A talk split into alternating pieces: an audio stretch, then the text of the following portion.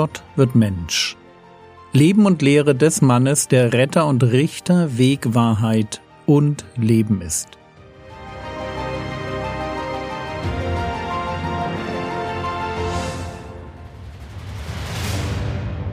Episode 218 Rechtes Beten Teil 2 Es geht uns gerade um praktische Gerechtigkeit. Dinge, die wir tun, weil wir wissen, dass sie einfach zum Christsein dazugehören. Gelebte Beziehung mit Menschen und mit Gott. Eben Liebe in Aktion. Eine Sache ist das Geben von Almosen, eine andere Sache ist das Gebet. Gebet als Reden mit Gott. Es ist eine verrückte Sache, wenn man mal darüber nachdenkt, was Gebet eigentlich ist. Entweder ist Beten absoluter Unsinn, ein Selbstgespräch mit der Zimmerdecke, milder Ausdruck eines religiösen Wahns, oder, und das ist, was Christen glauben, weil Jesus es ihnen so beigebracht hat, oder es ist das Vorrecht, jederzeit dem Schöpfer Gott zu begegnen, weil ich als Kind Gottes ohne Voranmeldung den Thronsaal betreten darf. Kann es sein, dass der ewige Gott immer nur ein Stoßgebet weit entfernt ist? Dass er mich sieht und in seiner Allmacht bereit ist, mir immer genau dann zuzuhören, wenn ich den Mund aufmache?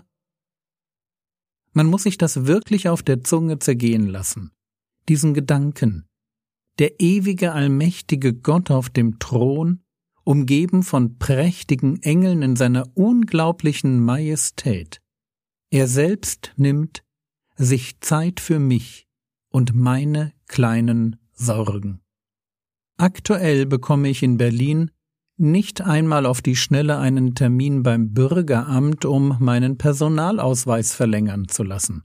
Aber Gott hat immer Zeit für mich und Interesse? Wie gesagt, es ist eine verrückte Sache, über das Reden mit Gott nachzudenken. Rechtes Beten, was wissen wir schon? Erstens, beim Beten geht es um die Gemeinschaft mit Gott, nicht darum, andere Menschen zu beeindrucken. Gebet darf nicht missbraucht werden, um allen zu zeigen, was für ein toller Christ ich bin. Wir sollen keine Heuchler sein. Zweitens, Gebet ist zuallererst eine Sache der Zweisamkeit mit Gott. Deshalb fordert Jesus seine Zuhörer auf, sich mit Gott in der Kammer zu treffen. Dort, wo Ruhe ist, niemand zuschaut und es niemand mitbekommt.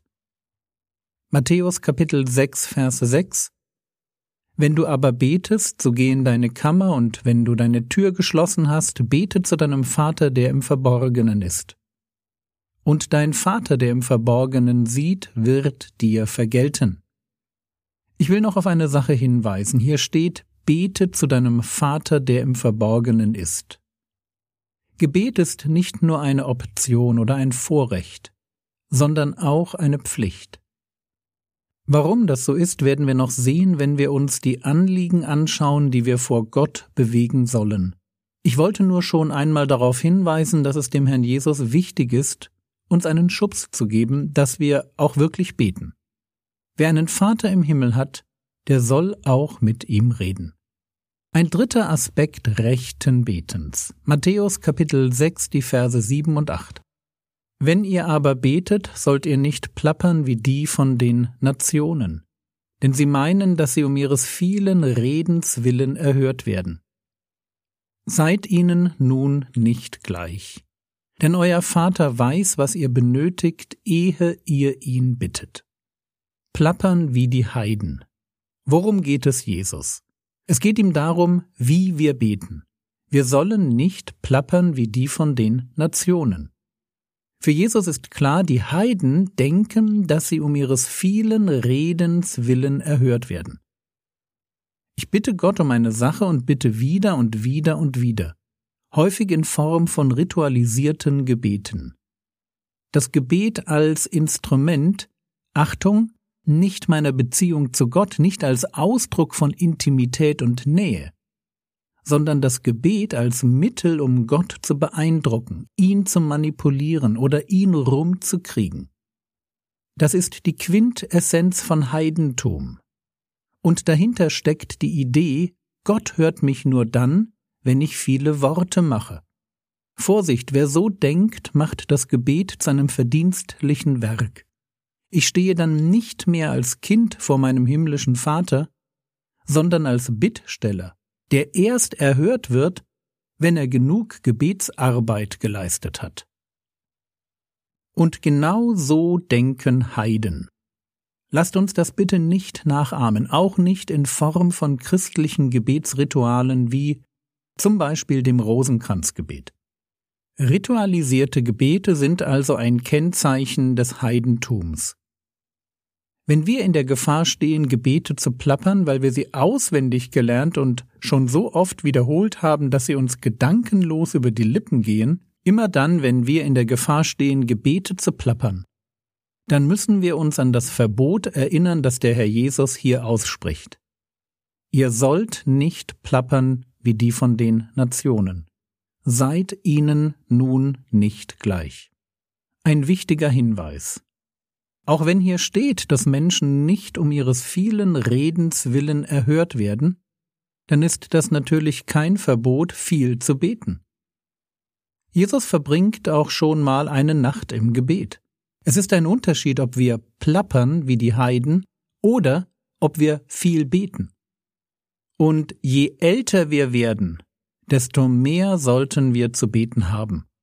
Einfach weil wir erfahrener in der Anbetung sind, weil wir die Wichtigkeit der Fürbitte zu würdigen wissen. Mehr Menschen kennen ganz allgemein wir uns der Abhängigkeit vom Gebet bewusster sind. Wenn alte Christen keine geübten Beter sind, dann sind sie nur älter, aber nicht reifer im Glauben geworden. Aber zurück zu unserem Text. Matthäus Kapitel 6, die Verse 7 und 8. Wenn ihr aber betet, sollt ihr nicht plappern wie die von den Nationen, denn sie meinen, dass sie um ihres vielen Redens willen erhört werden.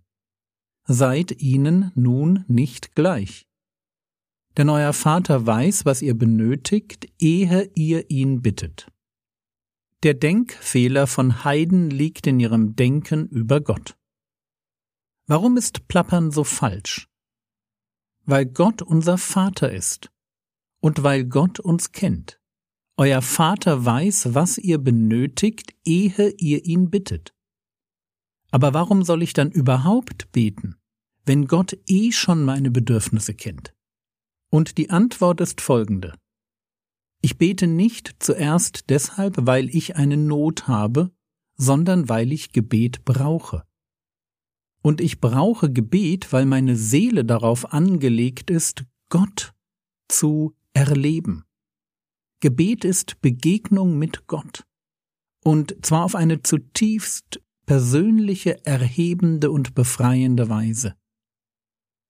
Als Mensch brauche ich die Gemeinschaft mit Gott. Ich bin auf ihn hin geschaffen. Und im Gebet findet diese Gemeinschaft ihren intimsten und ehrlichsten Ausdruck. Wenn ich Gott um eine Sache bitte, dann nicht um ihn zu informieren. Er weiß, was ich brauche. Sogar besser als ich das selbst weiß. Ich muss Gott nicht über meine Bedürfnisse oder Sorgen aufklären. Und doch soll ich sie ihm bringen. Warum? Antwort eins weil Gott gebeten werden will. Aber warum? Antwort 2.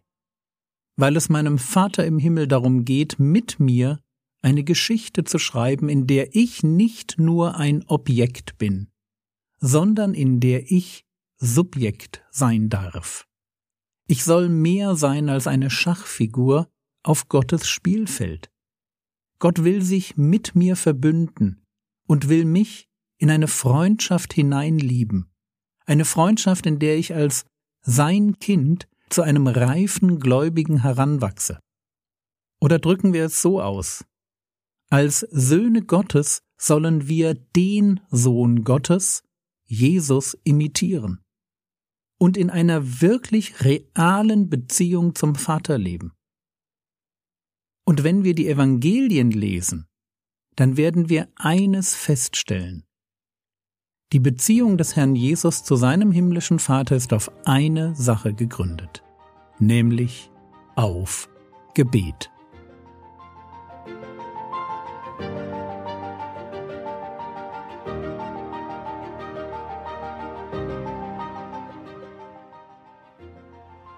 Was könntest du jetzt tun? Du könntest darüber nachdenken, wie du über Gebet denkst. Ist es für dich lästige Pflicht? Ist da eine Sehnsucht nach mehr? Oder bist du schon ein fröhlicher Beter? Das war's für heute. Bete doch dafür, dass Geschwister in deiner Gemeinde, die mit Sünde spielen, damit aufhören. Du hast bestimmt ein paar Leute vor Augen. Der Herr segne dich, erfahre seine Gnade und lebe in seinem Frieden. Amen.